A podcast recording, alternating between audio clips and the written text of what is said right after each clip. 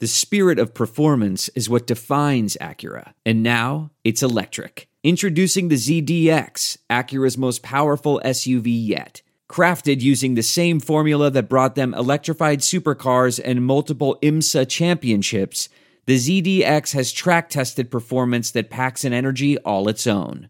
Unlock the energy and order yours at Acura.com. Welcome back, everyone, to the Guys in Ties podcast. I am Dustin, as usual, and then Rob is on the phone. Rob, how are you doing? How are you feeling? I saw you last weekend at the Notre Dame game, and we had some plans for some bonus content, but I got um, cold and sad, so I, I had to leave early. But uh, how was uh, your time in Charlottesville? How was the rest of the game? Yeah, man. Well, it was great to see you. Great to see the whole gang. We had a good little tailgate going. Um, I mean, honestly, kind of a boring game. You know, as soon as those first couple series came through, and you kind of realized Virginia was going to struggle to get anything really going on offense. Um, you know, it just kind of played out how it did. Mm-hmm. Uh, 28 to three, I don't think is really the gives the full picture of how much Notre Dame kind of dominated that game. But yeah. we'll get into all that. You know, fun night nonetheless. Yeah, as much as it would have been fun and great to beat Notre Dame at the time, the number 17 in the country, mm-hmm. uh, at the end of the day, it doesn't really matter all that much, at least as it comes down to the ACC Coastal race. So, yeah. lot to talk about. Big game this weekend. Yeah, uh, and we'll we'll get to that game all in due time. We are going to also talk basketball and uh, how how it that's going as well. we won't give anything away as to how we feel about basketball right now. But before we do get into it all, I do want to talk about our sponsors from SimBull. We have a new sponsor that you guys are going to love. SimBull is the stock market for sports that allows you to profit off your sports knowledge. On SimBull, you can trade sports teams like stocks, and every time your team wins, you earn cash. Use your sports knowledge on SimBull to buy low, sell high, and earn cash payouts when your teams win. Join the nearly 7,000 early adopters who have started to invest in their favorite teams. Visit www.simbull.com to create a free account. And when you deposit, make sure to use promo code SD to make your deposit risk free. That means even if you lose money, SimBull will refund your initial deposit, no questions asked. Join SimBull and start investing and profiting from your favorite teams. We are also sponsored by Spotify Green Room. Spotify Green Room is a live, audio only sports talk platform. You can talk to other fans, athletes, insiders in real time. Get in on the conversations that you listen to on your podcasts every day. All you need to do is download the Spotify Green, Green Room app for free in the iOS App Store, create a profile, link to Twitter, and join whatever groups you want. Go ahead and download Spotify Green Room today. UVA football is the softest bunch of cream puffs, bow tie wearing, brie cheese eating, ascot wearing wussies I've ever seen in my life.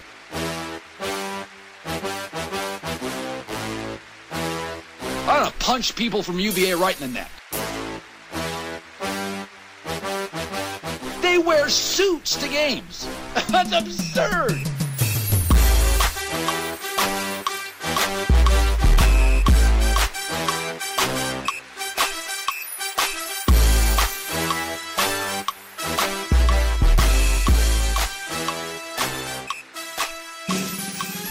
So we've we just lamented a little bit about you know the football team losing to Notre Dame, and and now we're going to limit limit more about the basketball team uh, getting uh, losing two out of the first three games. The most recent one, a throbbing defeat at the hands of the Houston Cougars, uh, losing by 20, 67 to 47.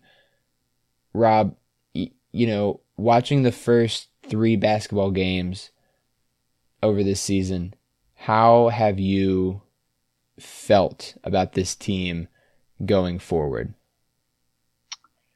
You know, that's the great question and the question that everyone's trying to answer right now.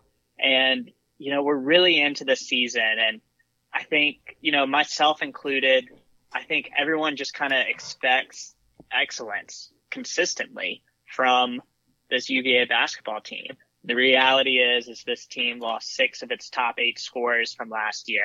And the two scorers that did come back among those top eight, Reece Beekman and Kihei Clark, they're not exactly, you know, light you up shooters, light you up scorers or anything like that. Both good players in their own right, but, you know, neither of them is really bringing the scoring punch. So there's a lot that has to get replaced, you know, as far as shooting goes, as far as offensive rhythm goes. You know, the Beekman Clark backcourt pairing was one that struggled at times last year mm-hmm. just because, you know, they're both true point guards. Defensively, you know, I think there's great talent and potential still at the guard spots. And I think some of these three point shooting percentages for the opponents will come down, kind of revert back to the mean as the season goes on. But yeah, I mean, there's real struggles interior. Um, you know, Kadin Shedrick and Jayden Gardner, you know, kind of manning that four and five spot. They're, you know, not as natural and fluid as uh, post big men defenders as Virginia has had in the past. So mm-hmm. there's a lot of moving parts. You know, obviously Virginia is one and two right now. Strangely enough, the last time UVA started one and two was the 2012-2013 season, mm-hmm. which was the last season UVA did not make the NCAA tournament. Okay. So, you know, we're kind of doing a little deja vu right now. We'll see how it plays itself out. Um, but yeah, there's a lot to work on. There's really no one area where it's like, oh, if they fix this, Virginia's in better shape. There's a lot to work on, and it's going to take some time to do so. But, I mean, yeah, yeah. I mean, you go for it. That's that's my little like introduction to what we've seen so far. I, I was just gonna say, you know, the offense has been pretty stagnant, and except against Radford, and Radford is, you know, beating Radford is nothing to write home about, and we we beat Radford by nine or you know twenty one. Uh, we lose to Houston by 20, lose to Navy by 8. And in all of those games, there was just there's just times where the offense just doesn't get anything done. I mean, you look at the Navy loss where basically for like almost a 10 minute stretch uh, from from I'm looking at the stats right now from 8:45 uh, in the second half left until 24 seconds left. Uh, we didn't score. Eh, that's, I mean, that's crazy. Uh, that, that's insane. Against Navy, a team that didn't really play anyone uh, that big, and you know, Navy's not a team that you look at and say like, oh, their you know their defense is insane. No, I mean it's Navy. Like they they're not a great team. Navy was also without two of its starting players, so that just goes to show you like this team can get really anemic, probably more so than in the past with how it is with its scoring. And it's uh it's going to be a long year if we keep going like this and just have trouble scoring. You know, 47 points against Houston. Um just not a lot there. The the shooting percentages were bad. Franklin had the high high amount of points with with 11, uh, which is a super low amount. We only had six assists on the night with 17 turnovers. I, I, am not sure I've ever seen a UVA team in recent years, especially under Tony Bennett, with uh, just taking care of the ball that poorly, as well as not distributing the ball well at all. It, it's been really, it's been frustrating to say the least over the first three games. Yeah, and I mean, you say all of that, and I think such a big key to turning this season around, it's going to be, I mean, turning this season around, like, you know, we're three games in, but there's work to do, and it's pretty clear. Mm-hmm. And, you know, Virginia's lucky they're going to face a Coppin State team on Friday uh, that currently is one in five. So Virginia hopefully has a chance to turn, you know, get a little positive momentum on a Friday night game, much like they did last week against Radford. Um, but no, I cut myself off. I was going to say, I feel like such a huge key to this season is really getting Armaan Franklin going. Mm-hmm. And, you know, we talked so much in the preseason, you know, what was going to be kind of the sophomore leap for Reece Beekman. Uh, you know, can Kadin Shedrick make a similar type of sophomore leap? Uh, you know, Jayden Gardner, what is he going to do? But, you know, I feel like Armaan Franklin was a guy we didn't talk enough about. And mm-hmm. in a backcourt that features two point guards, neither of whom are great shooters, I think Armaan Franklin's going to play a big role. You know, not only shooting, but the ability to get into the paint and score. And, you know, Reece Beekman has a couple successful drives against Houston. Uh, Kihei Clark really didn't have those successful drives against Houston. He was mm-hmm. blocked a few times.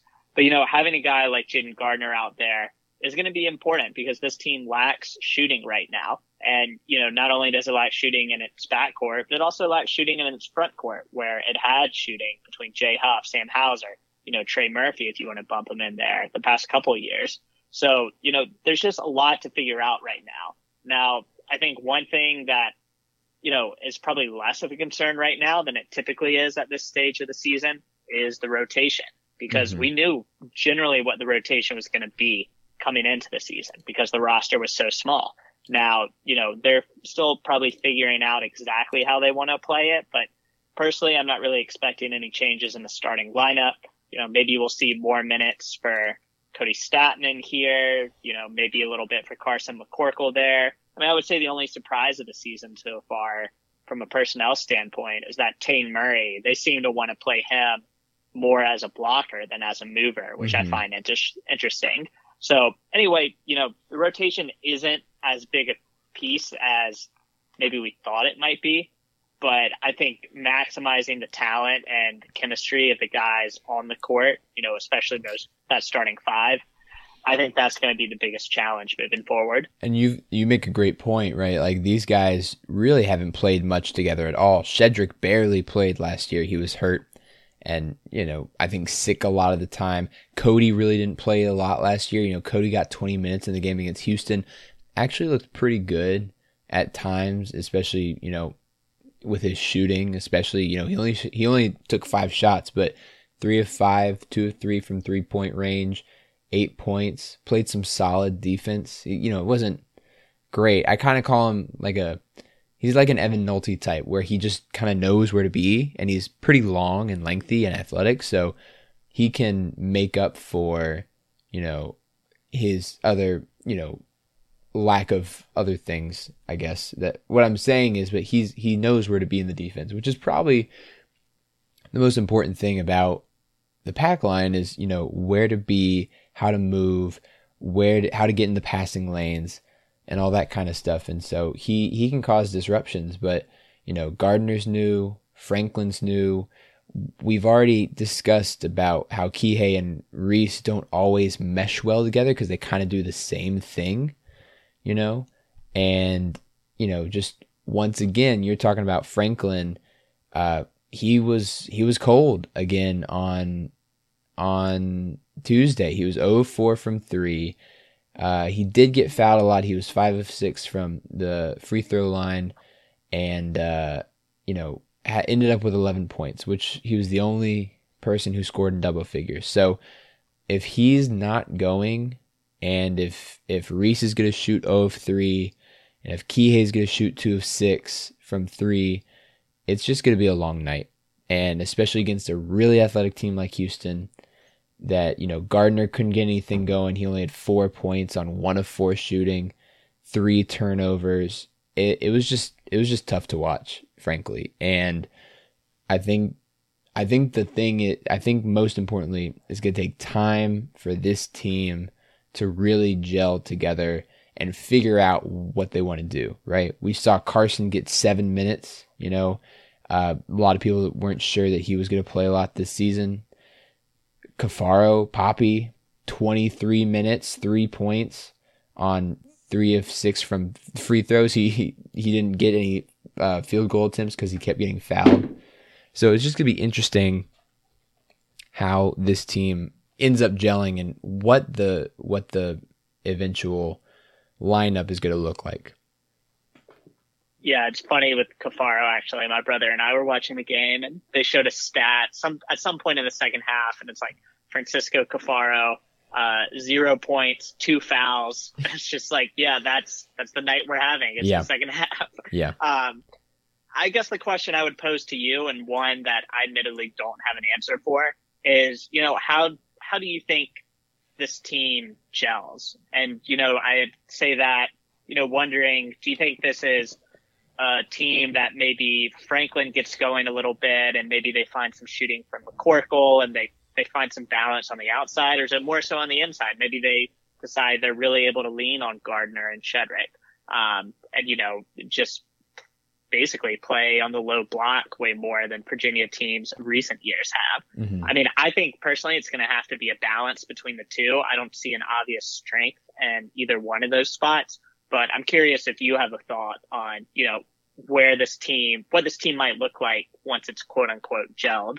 I mean, it's got to go. I really think it's got to go inside out, and I really, I, I think it's got to start with Gardner. I think it's got to start with Shedrick, and you know, if Caffaro can can like, kind of anchor, you know, when whenever there's a big guy that Gardner or Shedrick can't guard, Caffaro's gonna have to play big minutes, right? Like Duke's got um, what's his name, John, something John, a big guy, all muscle, and and you know Caffaro's gonna have to play big minutes in those Duke games because there's no way Gardner can guard him or Shedrick is he, he'll get bullied down there, and so it's it's gonna be interesting to see how how he plays in. But you know Gardner shooting one of four, four points, three turnovers, two rebounds. It, it, it's just you know he is an undersized four. You know he's you know as you said, um, lives at six six might be six five on a good day uh, in the building. He's big though, and he can bully people around, but he needs a smaller person on him, and that wasn't going to happen with Houston. Shedrick too. Shedrick had ten points against Radford, uh, all on free throws. He had four against Houston, and he had three blocks, but only three rebounds, and you know not much else to to say. Only played twenty three minutes. I think that when they gel, it's going to come more from those two figuring out their role and Gardner figuring out how to play against probably better defenders and bigger defenders than he's used to. And Shedrick realizing that he's more athletic than anyone else on the court and needs to do, you know, something to try and get some shots off, whether that's a mid range, whether it's taking a baseline, offensive rebounds really anything to to get this team going. And then they once they're focused on them, kick it out. And that's when Franklin, Beekman, Clark, Kody, McCorkle, even you know Taine Murray. That's when they have to start knocking down threes because that's how that's how we're gonna win. Is because we, I mean, the guard play right now, a little tough. You know, Reece Beekman goes three of nine. Kihei's two of nine against Houston they're just not able to get the shots that they want, especially against bigger teams. So if we can start inside out, I think that's where it really starts. So getting Gardner on board and really getting him moving, getting Shedrick, you know, pumped up and, and game ready, I think that's where the key is. Do you agree or do you think it's more of a guard play? I mean, I think there's more options uh, kind of going inside out, like you said, mm-hmm. Shedrick and Gardner. I would say my concerns there are you touched on both of them. As much as I love Gardner, he is undersized. You mm-hmm. know, six five, six six, whatever you want to peg him at, that's undersized. Yeah. And you know, 246 pounds, like he's absolutely a bully. But he's going to be going up against people that are, you know, also a bully. You know, with that type of build, but mm-hmm. are you know several inches to half a foot taller than him. Yeah. So it's it's just going to be a challenge for him. And you know, I'm sure it's something he's faced his whole career, and I know I know it's something Williford has talked about is just learning to play that way. I mean, Williford was kind of straight up. You know, he didn't get much interest coming out of high school and why he ended up at East Carolina because of his size. Mm-hmm. And the reason teams are were interested in him in the offseason when he transferred was because he showed he could play at that size. Mm-hmm. So, you know, I think you just got to hope he figures that out at the ACC level. And Shedrick, you know, there's so much potential there, and there has been a lot of potential there for some time. Unfortunately, he's battled some injuries and some illnesses, but he's a guy that really does need to take the next step. Mm-hmm. So I, I, think there's more potential, like you said, to kind of go inside out. Um, it's just a matter of these guys being able to do it. I think it's probably more likely than asking the guards to all of a sudden become good shooters. Yeah. Um, you know, Reece Beekman and Kihei Clark. Kihei Clark you know, has a history. He can be good in stretches shooting. Reece Beekman, we've heard he's improved uh, his shooting. We'll see how that plays out. And as our guest on the last episode, Andrew Benvenuto, has told me this week, shout out Andrew, uh, you know, as good as Armaan Franklin was shooting the three last year, you know, he was 42% at Indiana. A lot of it was kind of streaky shooting nights. There'd be nights mm-hmm. where he'd be one for seven and then nights where he'd be four for six. You mm-hmm. know, it was kind of hot and cold on a game by game basis. So, yeah. you know, I'm not really expecting any of that to change. I think we have a large enough sample size in the backcourt uh, at Virginia and elsewhere to have a decent feel. So, you, the, really, the hope I think has got to be, you know, moving, going from the inside out, like you said, Shedrick, Gardner, and I'm not expecting points from Caffaro necessarily, but yeah. even just being a better screener, or being better defensively, or being mm-hmm. better on the glass, you know, those are the things that he needs to do. He needs to play the Jack Salt role. So, anyway, I think that's where the poten- the greatest potential is, at least. Yeah, no, I, I totally agree, and I also want to point out, you know, this was a lot of people's first true away game uh, since since March of 2020, right? So it's been a year and a half. It's been a long time since they've been in front of a lot of fans, like in Houston, which, and you know, Houston's got a reputable basketball program now. They're just coming off a Final Four. Houston's good. Yeah. Houston's very good. Yeah, and they've got a great coach and they've got a good program. And, you know, there weren't a ton of fans there, but they were making noise and you could tell they were angry at some of the calls that they were getting. And, you know, they, they were really in on their team kind of felt like a, you know, you know, it, it's just, you know, it felt like it, I love it. I love having fans back, but it, I, I bet it's tough for especially someone like, um, you know, Reece Beekman, who hasn't really played a lot in front of fans. And, you know, especially Gardner playing in front of, you know, fans for the first time in a long time since, since he's, uh, since he's been at a new school and, and a bigger school.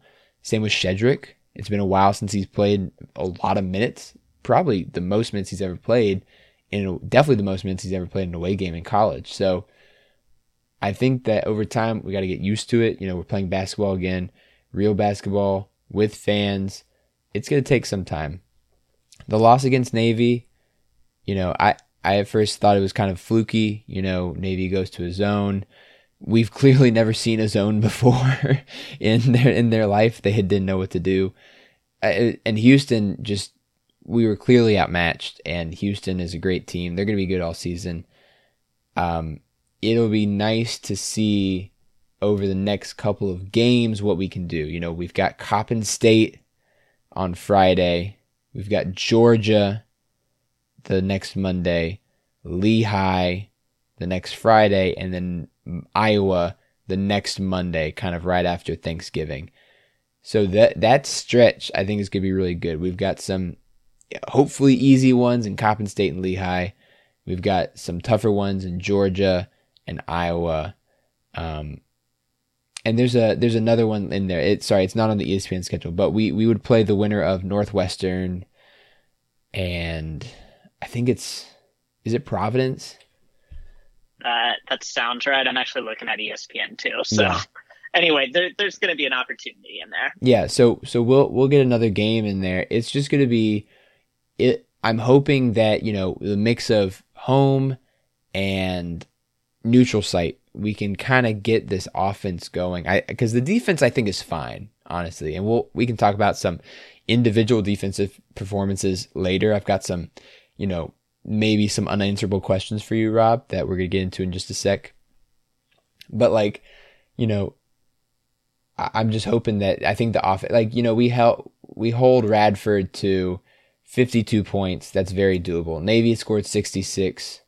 Houston scored 67. That's a doable amount, right? And last year, no problem. Jay Huff, um, uh, what's his face? Hauser and, you know, Trey Murphy they can take care of 67 points. This team cannot. So I, am not yet, and I'm hoping that they can get there eventually. Um, Rob, do you want to do this question exercise with me that I've just come up with? Yeah, let's do it. You were explaining it to me a bit before uh, we started recording. But, I, uh, yeah, feel free to give it another run through before we get started. I started a little bit. What I did is against Navy, I wrote, I was writing down some questions that I had um, to bring up with you. And we didn't get to it. We didn't do a pod last week, so weren't able to ask these questions. But I think it's interesting, you know, through three games, I think a lot of these questions still hold some water, and actually some of them have been answered. So I want to go through and ask them. There's one, two, three, four, five, six, seven now. Seven questions, and uh, we'll we'll spend a couple minutes on each of them.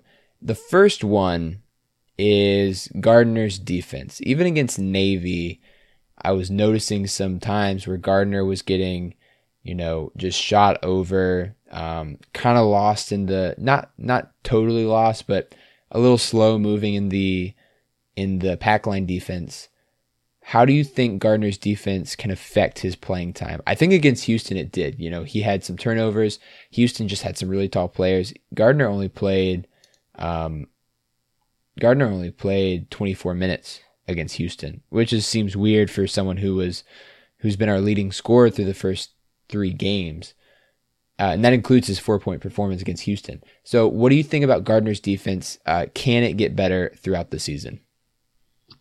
I think it certainly can get better and it will get better. I think it's a very interesting way you pose that question because my initial reaction was that, you know, no, that yeah. his his defense will not necessarily affect his playing time because he provides such a unique skill set. What I would say though is that depending on how Kadin Shedrick, um, you know, progresses through the season, there could be times where Virginia chooses to go small, mm-hmm. where they play Kody Stattmann at the four, yep. and maybe they put Kadin Shedrick at the five, and that leaves Jayden Gardner as the odd man out. Mm-hmm. So my initial reaction is that no, he's probably not going to lose playing time over defense uh, you know, at least to our perception, I'm sure Tony Bennett will have his fits about it in his own way. But I think there are scenarios where, you know, some games Jayden Gardner might play 35 minutes and other games he might play 25 minutes. I think that could be matchup based. So that's yeah. my hot take. What do you think? I, I agree. I think Caffaro is going to steal some minutes. I mean, even Taine Murray, you know, we've seen get some minutes. Uh, he's, you know, technically a like should be a three, maybe a stretch four. And, you know, he and Gardner are very different players. Uh, Taine Murray and Jane Gardner. Yeah. Super sure. different. Uh, completely opposite, basically. And Taine Murray wants to play outside in. Gardner wants to play inside at all times, not even step outside the paint. And I, I think it's just interesting how, you know, does his defense affect his playing against other teams? You know, like Duke, for example. We keep going back to Duke. Um, with uh, Paolo Banchero, you know, he's he's going to play the four against us. And do you think Gardner's going to be able to guard Banchero? I don't think so. I think we have to put Shedrick on him, which means that we probably have to go big against Duke or small, depending on what who else K is putting in. So I, I think you know in a game like that, Gardner might be in for his offense, but on defense he's gonna get toasted. So you know, what do you do with that? Do you do you take out Shedrick and put in Caffaro? Do you do you put Gardner? Do you put Kody at the three and try and hide Gardner somewhere in the defense? It's an interesting question, and I think it's going to be interesting to see over the next, especially a couple games, uh, heading into through Thanksgiving, how they how they handle him.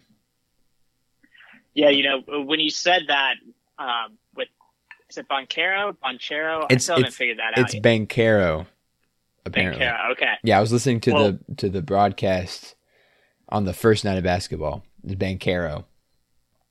Got it. Well, that's good to know. Um, you read so much about him, but I hadn't heard anyone pronounce his name yet, right. honestly. Um, but no, I mean, I would say the immediate thought that comes to mind is, you know, when we played Duke when they had uh, Brandon Ingram, mm-hmm. and it mm-hmm. took like a half, 30 minutes of basketball to finally figure out that Malcolm Brogdon was the best person to guard him. Yeah. So, and you know, that was when we had Anthony Gill. He struggled guarding mm-hmm. him and, you know, went through half the roster.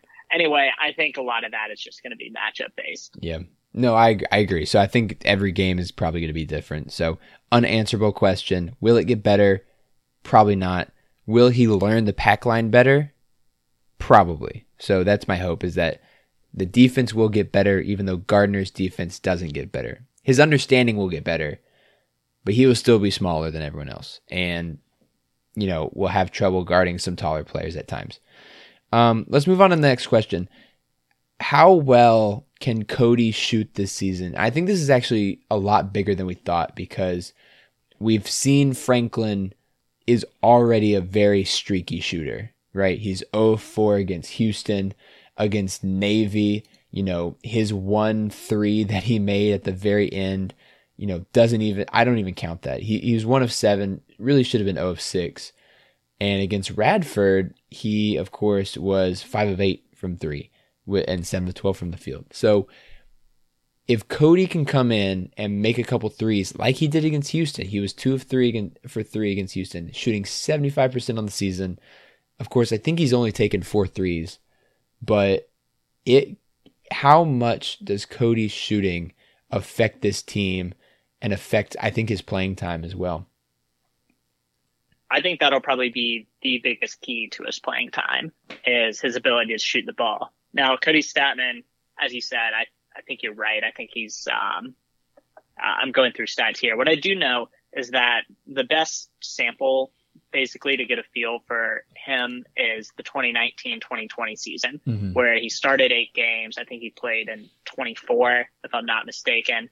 Uh, well, in that season, he shot uh, 26.9 percent. Mm-hmm. So I, he actually started 10 games that year, played 24 overall. So he had his opportunities that season to really show himself as a shooter and really didn't quite live up to the billing. Now, this year, you know, two years uh, removed from that season, you know, he is three or four so far from three. I don't think any of those have really been that contested, but, mm-hmm. you know, other people have missed open shots that we've had as well. So I think that's going to be the biggest key. I think when you look at Kody Stattmann, he's I think the best way he can help this lineup as as a small ball four. Uh, you know, yeah. I just think as playing the three guard, just at his height, you know, I just don't see it as much as I do the small ball four, especially considering he's really the only person we have that can play that kind of stretch four spot, mm-hmm. at least right now. So yeah, I think his ability to shoot will be very important because if he doesn't show the ability to shoot consistently as the season progresses, you know, there might not be as much of a reason to take Jayden Gardner out of the game.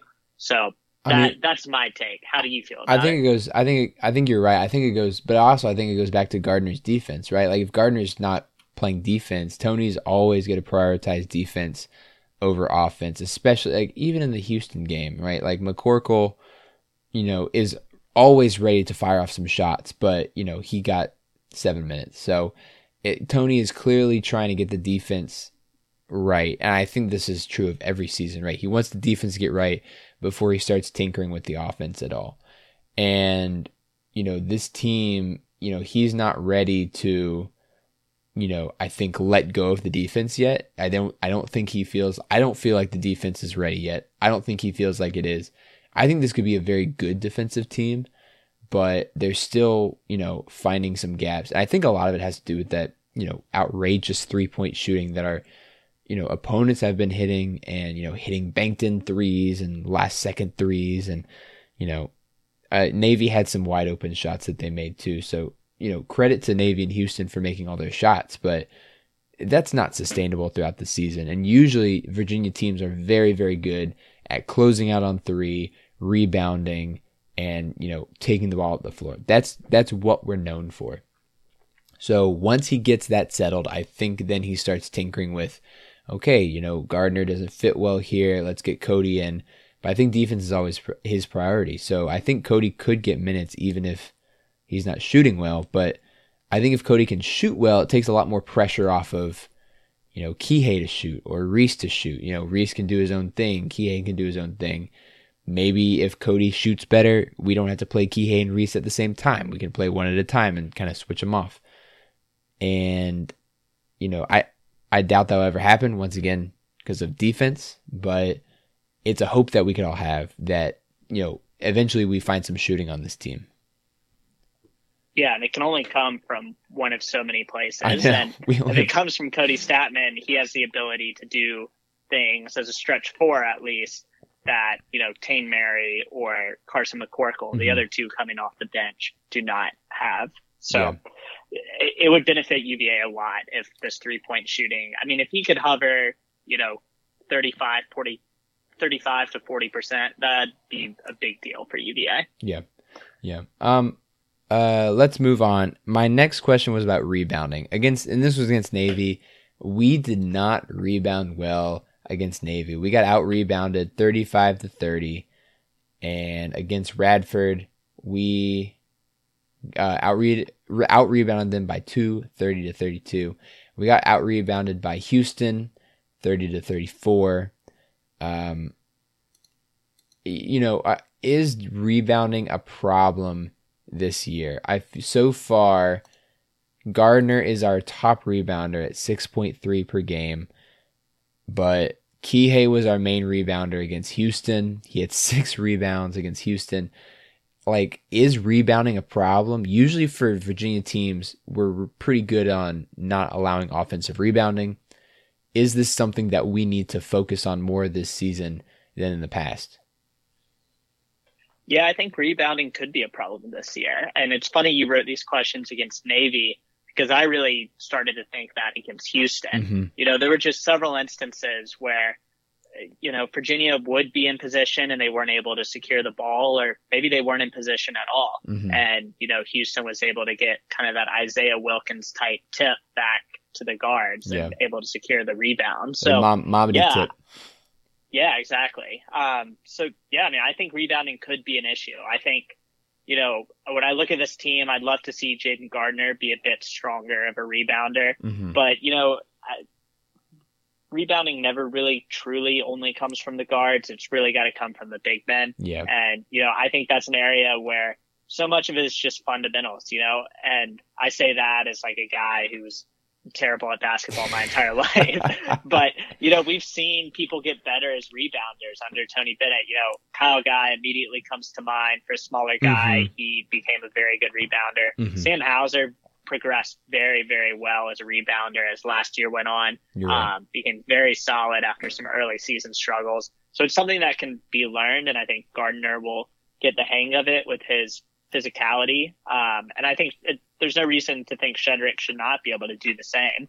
But yeah, I do have a little bit of concerns about rebounding right now. Yeah, and I think you bring up a lot of valid concerns. Gardner, you know, we keep bringing up Gardner, but I think I think he's really the key to this season. I said that at the, you know, before the season started, is you know we need Gardner to really be the a, a really key component of this team. He's here for a year.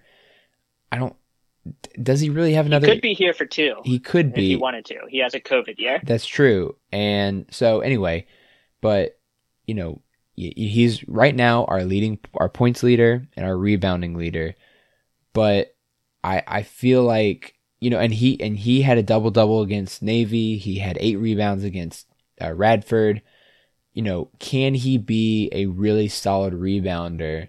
And I think we need that. And I think we really need, you know, Shedrick to to step up as well.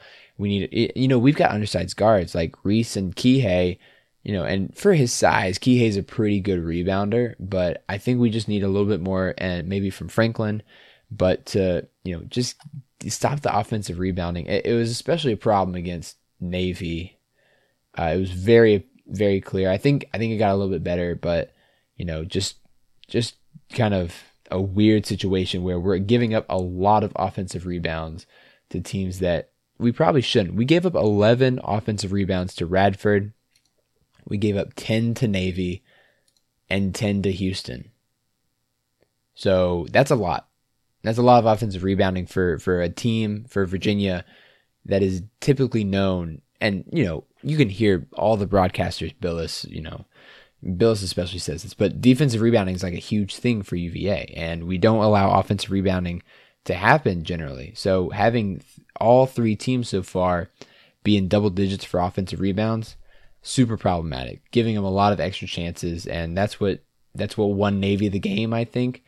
Um, I'm not saying that's what won Houston the game, but it's definitely, you know, definitely didn't hurt. And Radford, you know, they got blown out, but they had 11 offensive rebounds and 19 defensive rebounds. They they were very close in that. So it's kind of embarrassing that we not embarrassing, but it's it's just I think a problem that we can't get the rebounds that we need to. I mean, certainly could come back to bite us in some games. Again, I think this is something that'll get cleaned up. You mm-hmm. know, I, I kind of like defense. You know, Virginia is always whether they're up to Tony Bennett standards or not, they're always going to be a pretty good defensive team. And, you know, there's no reason to think Virginia shouldn't always be a pretty good rebounding team either. I think it'll it'll be something that improves as the season progresses. But Mm. you know, just early season games, you know, if Virginia's in a tight one against Georgia or Iowa or you know someone like that, you know, maybe that does come back to bite them a little bit. Yeah. Um, you know, at least in the early part of the season. Yeah. All right. Next question. Will we ever defend the three point shot this season? and this was against Navy. It's it clearly against Houston we did not defend that well. Uh, against Radford, you know, they only sh- they shot six of twenty from three, so I, I don't know if Radford's any good at shooting the three, but you know, clearly this has been a problem in our two losses this season. Shooting, uh, you know, Navy shot eleven of twenty one. It's fifty two point four percent. Houston shot 11 of 20, 55%. Uh, we we just can't win if we let teams shoot over us like that. You know, we're a team that likes to guard the three really tough. We want to make you make tough mid-range shots, kind of get you trapped in the middle, uh, steal passes. But they've been making all their threes. So how does this affect our defense? Is it you know I I, I think this is something that that can be corrected. Do you do you think that this is hopefully going to go back to you know back to the norm, or or is this going to be a problem all season? Yeah, large law of large numbers. It, it's all going to regress back to the mean. And Right. in Virginia's case, I think they'll get back on track, uh, well above the mean as well. It's funny. Speaking of Andrew, I was actually giving him a hard time this week because he had told us on our podcast Virginia's three point defense was going to be elite. And currently, Virginia is 343rd out of 358 teams Oh in college basketball at three point defense. Um, Who? no, wait, hold on. Wait, think- before before you move on, who is worse than us at three point defense? I, I'm just reading the tweet. I, Oh, the I do not have the stat in front of me. Okay. But uh, hold on. I can look into that. Give, give me a few minutes here and I'll let you know. Okay. Uh, but yeah, Virginia's allowing 45.9% uh, from three for their Oh opponents. So it, it's rough. But listen, you know, it's all it's all going to come back to the mean. Mhm. I I don't see any reason why Virginia shouldn't be much better in this category. Um, and you know, I understand that maybe they even haven't been playing the best shooting teams in the world, but you know, I think at the end of the day, you just kind of have to trust numbers, trust trends, and also trust the talent that's on this team too. You know, Yeah. Kihei Clark, Reece Beekman, and even to an extent Armaan Franklin are good perimeter defenders. Mhm. Um, I'm not not concerned about this moving forward. Yeah. No. Okay. That's a that's a nice way of thinking about it. You know, just you're you're- you're a numbers guy. I, I'm an emotions guy. I feel like I feel like it will never go back down, but you know, ho- hopefully it will. I think you're right. Okay, let's move on. Um, this was an interesting question, and I, I was thinking this during Navy. I think I've have my answer, but um, best defender on the team right now is it Reece or is it Kadin? Uh, Reece Beekman. Yeah. Uh, not a second thought there. What do yeah, you think? no, I, I agree. It's Reece all the way. Uh, what Reece has shown us over the past two games have, has been nothing short of incredible for what he can do on the ball. He's leading the team with 3.7 steals per game. Uh, he only had one, and he only had one against Houston. So he he is doing really well on ball defense. He's deflecting passes. Uh, he's taking it down the court himself. He he can do it all. He I, I think he can guard probably one through three. I think he would have a tough time guarding a, a four a four spot or a five, but you know he because he's not as tall or as big as Malcolm was. So Malcolm could truly guard one through five, I think. But you know Reece Beekman, incredible defender, uh, uh, probably the best hands I've seen out of anyone on uh, on a UVA team ever. Yeah, I mean, I think he has the potential to go down as really an elite UVA defender. Yeah. Uh, doesn't quite have the size as Brogdon, Mhm. so like you said, he probably won't be able to slide down and guard a Brandon Ingram type. But Mhm. yeah, I mean, I think he's a very, very elite defender. Uh, real quick, going back to the stat we just talked about before, Okay. as we know, there's so many college basketball games going on at any given time. The stat has actually shifted uh, three point defense, um, not in Virginia's favor. Currently, Virginia sits at number 346 out Oh of my 350 teams um, in three point defense. The teams below them are St. Joseph's, Delaware, Mississippi Valley, and Fairleigh Dickinson. And final fun stat of the night the team that actually leads the country in three point defense currently is the Virginia Tech Hokies. Oh gosh. Oh, that's awful. You didn't have to tell me that. that just makes everything much worse. it's rough, man. That's terrible. oh my gosh. Anyway, Reece Beekman could we could use some three point defense from Reece Beekman. Um, I think he's been fine. I think he's been fantastic so far on ball. I agree. Kadin Kadin is also great. Kadin can guard. I think Kadin can actually guard more people. I think he can guard two through five probably, like really effectively. And you know he can block the block any ball in the building. Um, I think Reece is more versatile though in the way that he can deflect passes and and move his feet. He just doesn't let anyone in front of him. Yeah, no, I, I agree with that take. Yep. Um, I, I want to preface the next question by saying that I answered it already um, during the Navy game. So I think during the Navy game, Kihei made two threes in a row. And I wrote down, is Kihei automatic from three? And, and I immediately answered no in all caps, two caps for no. Um, you know, he's, what is he shooting? He's shooting 31.3% from three this season, 100% from free throws so far, 30.8% from field goals. Uh, that Houston game really, really did him dirty. You, you know, he's, you know, just against teams that have good block, shot blocking ability, it's just tough for him to get shots up in the paint. Yeah, I mean, he struggles against size, and we've known this. Um, and it just kind of is part of his game. So, no, I don't think Kihei is automatic. no, I agree. I but, think that was a uh, silly, silly question. we'll see. I will say I'm hopeful he can get his three point shot percentage up a little bit. Mm-hmm. Um, you know, I think I love, you know, I going back and forth as I say this. I'd love for him to approach 40%. Um, you know, I don't think that'll really happen. Um, but at the same time, you know, I think if he's in that 35 to 40% range, mm-hmm. I think that'll help Virginia a lot. I agree. I agree. Right now at 30, you know, it's not quite enough and the volume's not there either. And especially, you know, if he if he can start shooting well, uh, people will have to guard him a little bit farther out, creates more room for him to distribute or, you know, get to the basket. Um, just makes the whole whole team a lot better. So I hope I hope he can get it up. Uh, and you know we'll we'll see how it goes over the course of the season. You know, hopefully he gets better and more comfortable. For, but from what we've seen, you know, thirty percent is pretty much where he's been at. You know, all all three years in the past. So, you know, this is pretty standard for Kihei so far. So we'll see if it gets any better over the season. But you know, hopefully, hopefully it does. And if not, you know, it's just kind of where we've been. And that's all the questions I've had for basketball. Rob, any last thoughts on basketball? Anything we didn't cover? No, actually, I think we did a pretty good job covering everything. I think so too. Um, yeah, no, nothing, nothing that I have to add. I think just the continuation, continuous development of the starting five and their ability to play together. Mm-hmm. Um, that's really what I'm looking for for the next call it couple games at least, at yeah. least until we record next. Yeah, I agree. Totally agree. Uh, next up, we're going to talk about football. But before we do that, I do want to talk about our sponsors from SimBull. SimBull is the sport stock market that allows you to profit off your sports knowledge. There are two ways to make money on SimBull. First, every time a team you own wins, you earn a cash win payout. Second, just like the stock market, if you think a team is going to increase in value, you can buy low and sell high for a profit. Use promo code SD to make your first deposit risk free. That means even if you lose money or just decide the market isn't for you, SimBull will refund your initial deposit, no questions asked. Go ahead and download SimBull, Visit SimBull today. Use promo code SD to make your first deposit risk free. We're also sponsored by Spotify.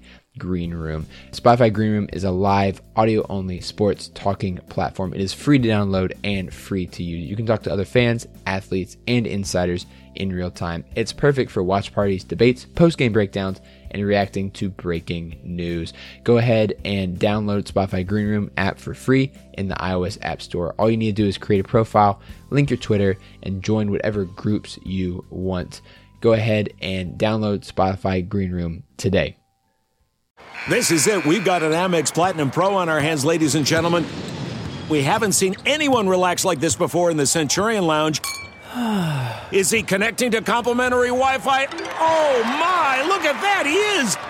and you will not believe where he's going next. The Amex dedicated card member entrance for the win. Unbelievable. When you get travel perks with Amex Platinum, you're part of the action. That's the powerful backing of American Express. Terms apply. Learn more at americanexpress.com slash with Amex.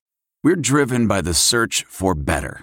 But when it comes to hiring, the best way to search for a candidate isn't to search at all. Don't search. Match. With Indeed. Leveraging over 140 million qualifications and preferences every day, Indeed's matching engine is constantly learning from your preferences. So the more you use Indeed, the better it gets. And listeners of this show will get a $75 sponsored job credit to get your jobs more visibility at Indeed.com slash match. Just go to Indeed.com slash match right now and support our show by saying you heard about Indeed on this podcast. Indeed.com slash match. Terms and conditions apply. Need to hire? You need Indeed. Okay, it's time to commit. 2024 is the year for prioritizing yourself. Begin your new smile journey with Byte, and you could start seeing results in just two to three weeks. Just order your at home impression kit today for only $14.95 at Byte.com. Byte Clear aligners are doctor directed and delivered to your door. Treatment costs thousands less than braces. Plus, they offer financing options, accept eligible insurance, and you can pay with your HSA FSA. Get 80% off your impression kit when you use code WONDERY at Byte.com. That's B-Y-T-E dot com. Start your confidence journey today with Byte. So let's go ahead and talk some football. We, you know, we talk, we talk for basketball for 45 minutes. So that's pretty good. uh, pretty standard for us, but let's go ahead and knock this football out. And Rob, we've got a big game coming up against Pitt at Pitt on Saturday. What time is the game at? Three thirty. Three. Is it on ACC Network? It is on. uh God, I don't know the question of that. Actually, I think it's Oh. on ESPN, ESPN two, ESPN two. Oh, that's pretty good. No, I mean we forget, you know, in the midst of this Brennan Armstrong injury and kind of the previous two losses, but this is actually a really, really big game. Yeah. Yeah, no, it is. You know, you know, we technically control our destiny in the coastal division. We beat Pitt and Virginia Tech, we're in. Actually, I think if we beat Pitt, we would and no, we would have to beat Pitt and Virginia Tech to to win the coastal. Yeah. Yeah. But I mean that's a that's a big thing, right? And so that was kind of this team's goal for the whole season. I think that was kind of the message that came out of the Notre Dame loss is like, hey, you know, our goal right now is to win the coastal, win the ACC. Do you think that's possible right now? Like just based on what you've seen so far from this team?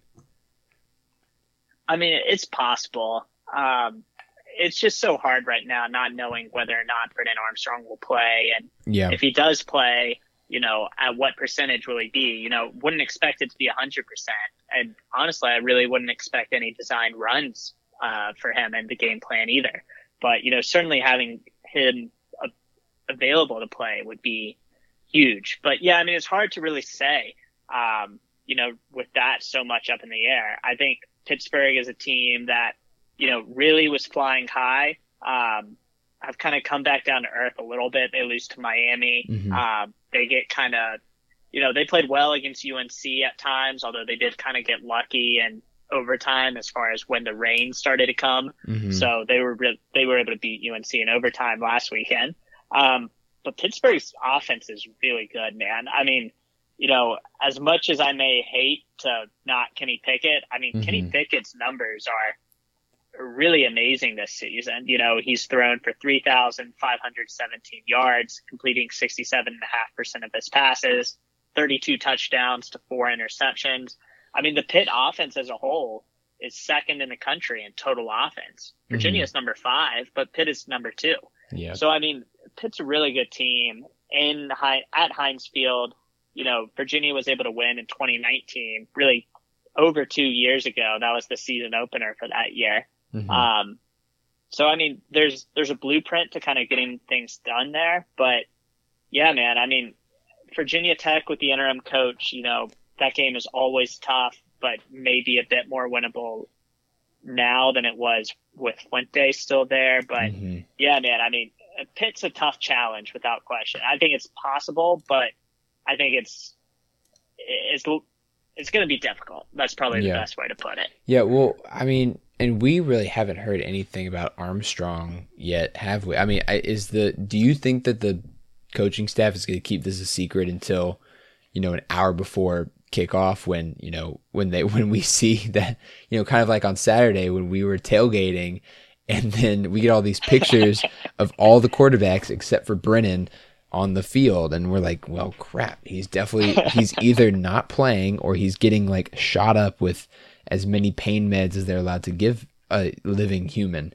So and you know clearly he didn't play but you know it's been you know just crazy how how you know they kept it silent for so long. And a lot of people thought he would play just because we were on ABC and you know there was rumors about leakage to ABC and ESPN about like oh he's to play but you know clearly he didn't and clearly they were trying to save him and get him ready for Pittsburgh and Virginia Tech the week after uh if Armstrong doesn't play what are our chances? Because we didn't look great against Notre Dame. Clearly, the offense is not the same with Woolfolk.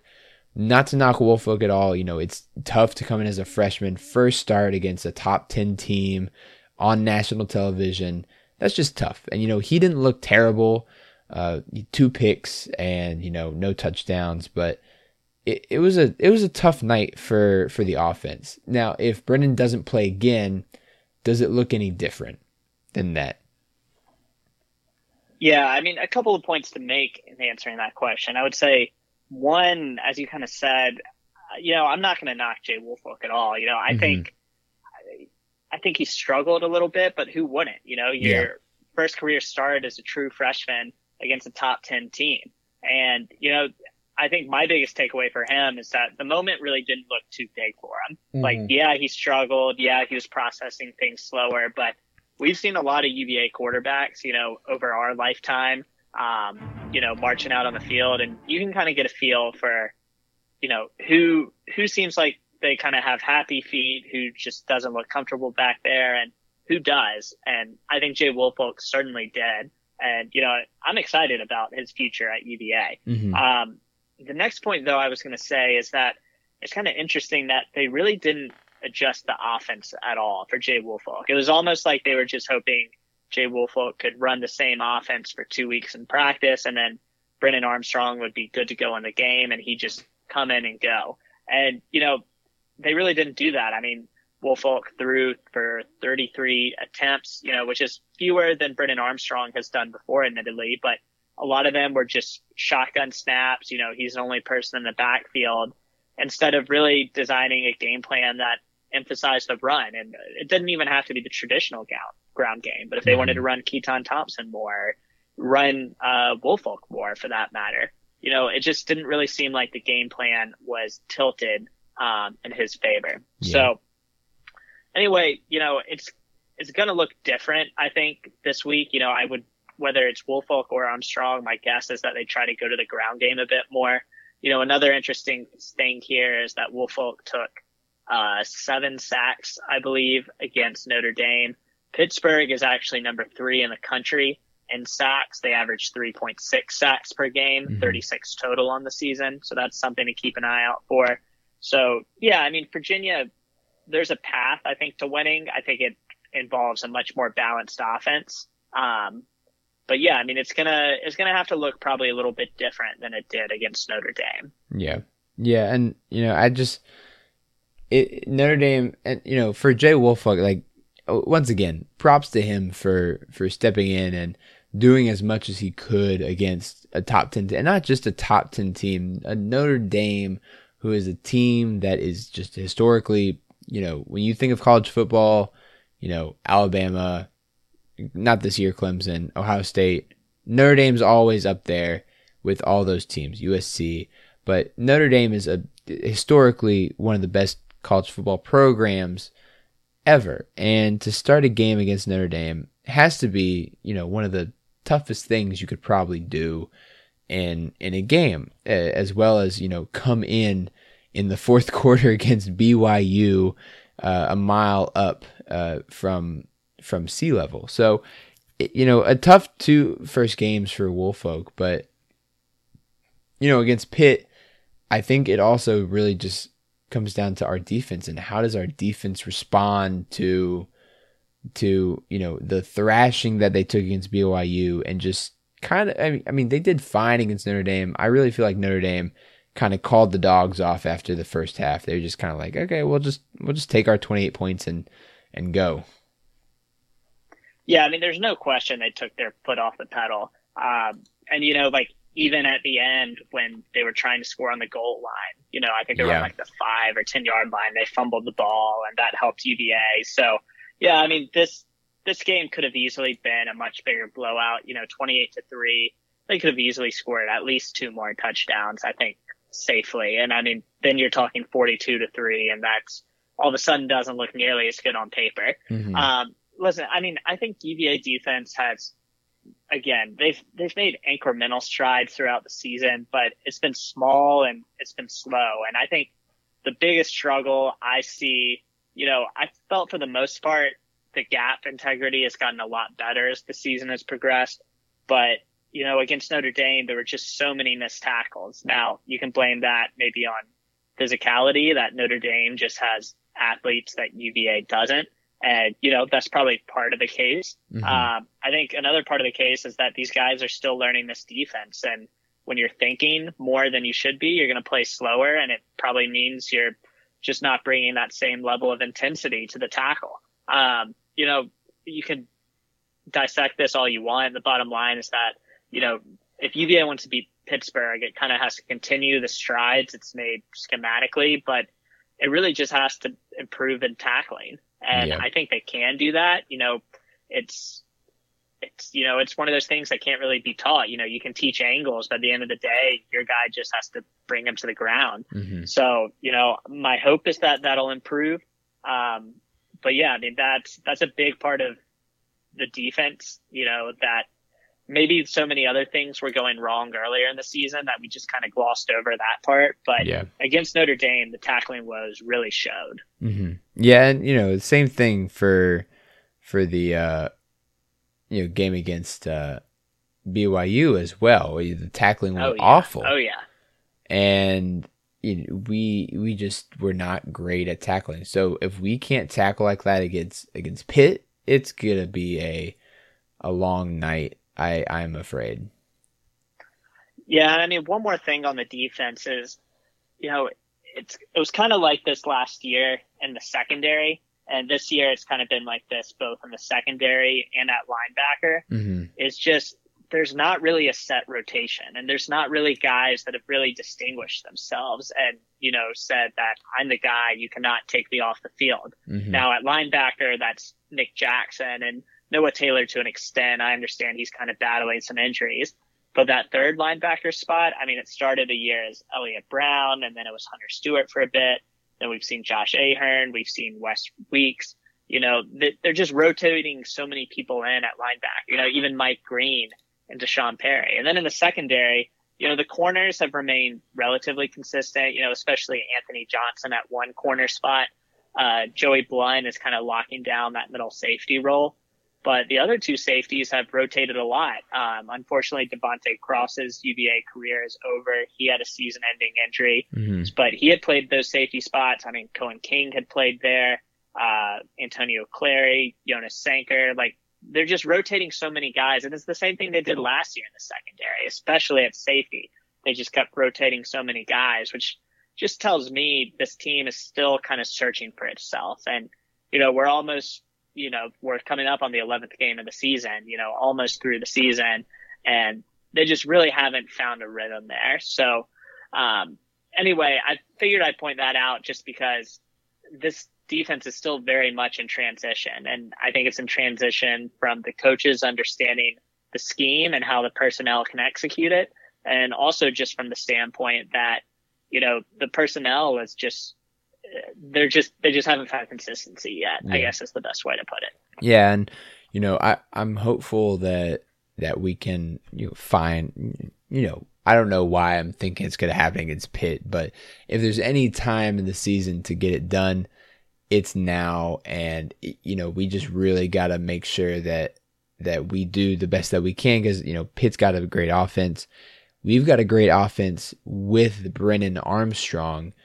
We do not have a great offense when Brennan is not part of the equation. And so if we're we have any chance to win this game, our defense has to step up and the defense has to do something to try and, you know, get this done. Yeah, I mean that's going to be a big part of it. And, you know, like you said, both sides, whether or not the offense is, you know, able to take that next step, whether or not Brennan plays or not, or and on the defense. And I think it's interesting and honestly almost unfair to the offense. Mm-hmm. Um, you know, there's been a lot of stories out this week and that the coaches have been telling the offensive players like, Hey, listen, without Brennan Armstrong, you need to be better. You need to do more, et cetera, et cetera. Mm-hmm. Um, and the reality is, is that they've designed this offense around a really, really good quarterback. But Brennan Armstrong was just asked to do so much. And like, I almost feel like it's unfair reading these articles, like, you know, not to call out coaches or anything that they're doing anything wrong, but like Hagans telling the receivers they need to be better and do more. And it's like, mm-hmm. well, Dontayvion Wicks has been amazing this year. Like Ra'Shaun Henry has been good. You know, Billy Kemp, uh, Keytaon Thompson, like all these guys have been amazing. And then like the thought that like the offensive line needs to be better. And yeah, you know, you can't give up seven sacks, but a lot of those were on the quarterback just taking a bit too long processing. So, yeah. you know, the whole, the whole equation just gets kind of thrown off. And it's more so the case when you're just asking your quarterback, Brennan Armstrong, to do so much. And he certainly can. And, you know, I don't necessarily like have any like complaints or anything with the fact that that was how the offense was designed, but mm-hmm. it's the risk you run. You know, when you put so much on one player, even a player as great as Brennan Armstrong has proven to be, you know, there's a risk there that when he's not in the game or he's not able to go, you know, that that's kind of what happens. And yeah. you also are just putting him at an increased injury risk when you ask him to do so much. Yeah. Um, so anyway, there's there's so many sides to that. Um, but yeah, you know, I think I think the Virginia offense they're gonna have to find a way to do something more. And mm-hmm. you know, I, I if Jay Woolfolk is playing, I would expect changes. Like I said, I would expect more ground game one way or another. I'd expect shorter passes. You know, maybe he's not dropping back and reading the entire field. Maybe he's just has a quick route over the middle or a quick out route, you know, kind of like we saw with Bryce Perkins earlier in his career. We'll see how it plays out, but I think it's a good point you made that there's just so many different sides to this now without Brennan Armstrong, potentially without Brennan Armstrong. Exactly. Yeah. And it's just, you know, it's, it's tough to, I would really hate his season to to end like this, where he's had such a great season, but the the season will be remembered for, you know, not being able to finish it, or you know, you know, having the coastal in our grasp, but not being able to to get past, you know, you know, Pitt and just just having the the uh what could have been and just all of that. So it, has been it, I think if Brennan doesn't play and we lose to Pitt, I think it's gonna be more of a like a what if situation. And yeah, I, I feel bad for Brennan because he he's done so well this season and honestly should be getting more more attention for I think the Heisman than he is. But of course, missing the game, eh, getting hurt against BYU, and not not being able to win that game, and and having a defense that's unable to to to to stop anything is is just really it's it's been unfortunate. So I, I'm hopeful that he can come back and we can win the coastal. But if he doesn't come back this week, I'm afraid that I'm afraid of what happens uh, at Pitt if he doesn't come back. Yeah, I mean, I echo the same sentiments you have there. Um, yeah, I mean, think about it. Like if this, if this was, if everyone was healthy and everyone, I guess, really just Brennan Armstrong, although I hope Billy Kemp is also able to play. He mm-hmm. left Notre Dame with what appeared to be a knee injury. Um, but yeah, I mean, ESPN would be all over this, man. Like, uh, coastal clash, you know, whoever wins basically if Pitt wins, they lock up the Coastal. If Virginia wins, then they have to beat Virginia Tech. But major Coastal implications. Two of the best offenses in the country, two of the best quarterbacks in the country. Yeah, I mean, it's just a shame that this late season matchup is kind of marred by this Brennan Armstrong injury. Yeah. And, you know, it, it, it is the way it is. You know, there's only so much you can do about it. Um, but yeah, I mean, this, as we kind of said at the beginning, like you almost like forget how significant this game is because this is a huge game. Like this is, I saw a thread on Twitter, like, is this the second biggest game of the Bronco Mendenhall era at mm-hmm. UVA? Like second biggest ACC game potentially. I would say the Virginia Tech 2019 game is a no brainer for one, but yeah, I mean, this has the potential to be a really, really big game for UVA. Yeah. It's just a shame that the injury is clouding all of that. Yeah. Yeah, it's been tough. So so, you know, we've got we've got Pitt on Saturday, we've got Tech the next Saturday after Thanksgiving. And that's gonna be that's gonna be our season. We'll be invited to a bowl game. We've got six wins, which is great. And you know, Rob, maybe one word to describe how you're feeling about the rest of the season before we wrap it up. It's a good one. Um, I don't know, wary maybe. Mm-hmm. You know, I is again like Virginia was six and two, six and three going into the bye. Um, yeah, I mean it'd be a shame if Virginia slips, and you know if they finish the season six and six, so be it. Uh, I mean, heck, I'd love to beat Tech. I'd love to beat Pittsburgh, but I feel like there's a big difference between eight and four and then seven and five and yeah. then six and six. You know, eight and four is like everything goes great. You know, seven and five is, hey, we had a winning season and that seventh win, probably a better chance it comes against Tech than Pittsburgh. So, you know, beating Tech would be great. Finish with a winning season, okay. Six and six just doesn't have as exciting a feel to it. So anyway, I don't want to define the season necessarily in the next two games, but it, these are probably the two biggest games of the season coming up. So uh, I'm just hopeful Virginia is able to find an answer, and that answer is probably just going to have to be Brennan Armstrong, whether mm-hmm. or not he can go. So anyway, I think I guess we'll see how these next few games play out. Yeah, yeah, it'll be it'll be interesting. So you know, this has been a long pod, a lot of it on basketball, some on football. Not all of it great. We have some hopefulness though. So not all hope is lost. Basketball can't, there is a long season left in basketball and football. It's almost over, but uh, Tech fired their coach, which is hilarious. And I think it's just really funny they did it after a win as well. I, I wonder what the stats are about coaches being fired in the middle of a season after a loss or after a win. And I bet it's not in favor of the coaches who win a game and then get fired. yeah, I, I, don't think so. um, yeah, no, I mean, I'm in Roanoke, so tech country. Um, yeah. Yeah, it's been interesting to hear a lot of the takes that have come out. Um, yeah, I mean, it's from Virginia Tech standpoint, it's a shame it didn't work out with Fuente. You know, he seemed like the home run hire. Mm-hmm. You remember he was hired the same cycle as Bronco Mendenhall. Yeah. And, you know, the Mendenhall hire was kind of glossed over while the Fuente hire was considered the home run.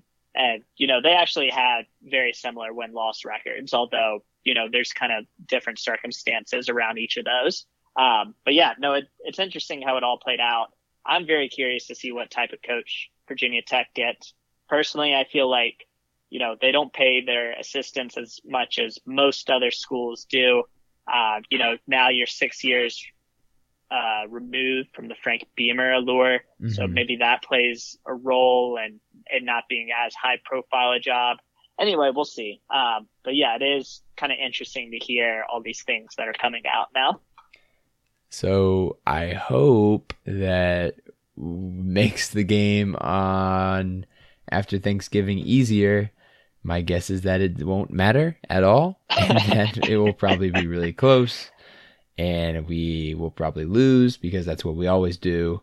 And it'll just be normal life all over again. And uh, we get to hear about it for the rest of the year, as well as having Tech have a better basketball team than us for the rest of the year, too. so that's going to be a fun year. In any case, um, I hope that y'all have enjoyed listening to us rant for about an hour and 10 minutes or so. Appreciate everyone listening. This is the Guys and Ties podcast. Make sure to follow us on Twitter at Guys and Ties Pod. Go ahead and follow us on Snapchat and Instagram at Guys and Ties Pod for any bonus content that we promise but don't always deliver on. and you can follow us on Instagram and I uh inst- oh, sorry, Spotify and iTunes if you like what you hear. And we will see you guys next time. Go Hoos. Go Hoos.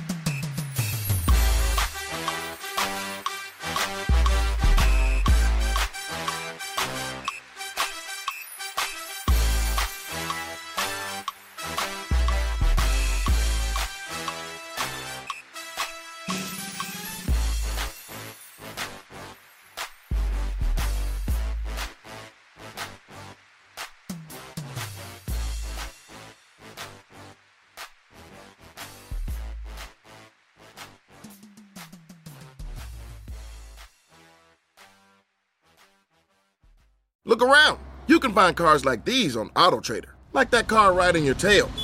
Or if you're tailgating right now, all those cars doubling as kitchens and living rooms are on AutoTrader too. Are you working out and listening to this ad at the same time?